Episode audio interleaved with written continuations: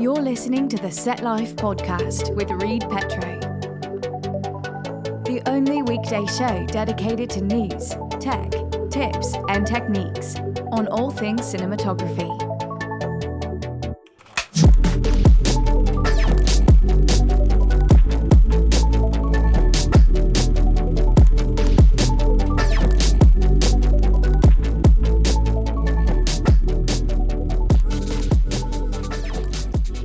Hello, folks, and welcome to the Set Life Podcast. I am your host, Reed Petro, and today we are talking about uh, when the best time, um, when the when is the best time to use a lens flare on your production. Uh, so let's let's get right into it. Um, so the first thing I would say is uh, if you want to create a sense of untreated realism um, a sense of like documentary. Uh, up until the 50s, mid 50s, um, lens flares were uh, completely avoided and seen as uh, issues with the director photographer or the camera and the lenses, and uh, they were very unwanted. Um, and so you try, you strive to eliminate them as much as possible. But now um, we use them a lot, and uh, you know for for many reasons. But one of them is for this kind of documentary, kind of like not worrying about the lens flare. You know, not not putting on a matte box or not using French flags or something like that, uh, and and you know embracing that artifact. Um, and and yeah. Uh, second thing is uh, you want to hide something in in the frame with um, glare.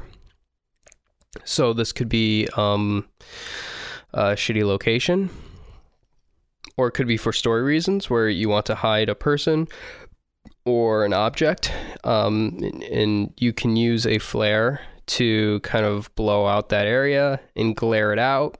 And then as you eliminate the flare, go around a corner or pan the light over, then you kind of reveal what's behind that glare. Um, and it can be a really interesting technique. Um, so the third thing is if you want to dirty up the image. Um, I know uh, I like to use some grain over the over the image on some projects right in the coloring.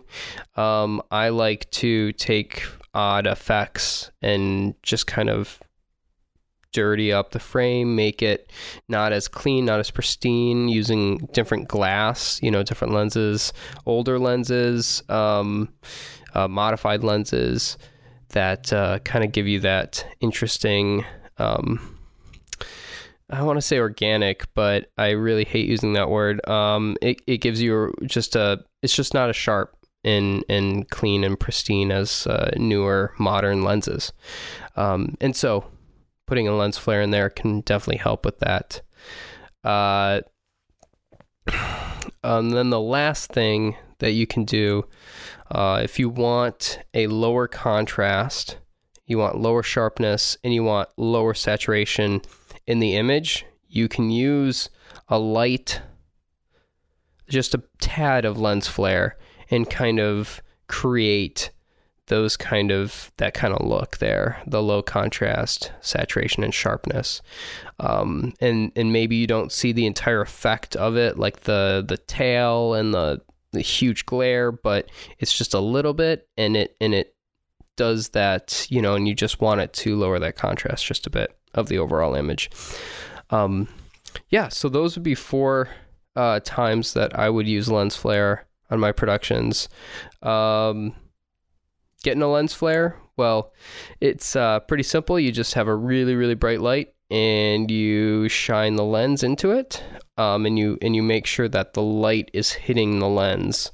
Uh, so the sun, good example. Easy to get a lens flare on that. Uh, very bright flashlight or a lamp uh, can also um, give you a lens flare. And depending on how wide open you are, you know, and how you know if you're using available light, sometimes even just a practical bulb will flare really, you know, really hard if it's uh, the brightest source in a room. Um, so yeah, that that is it for today. Uh, best times, the the best times to use lens flare. Some of my favorites.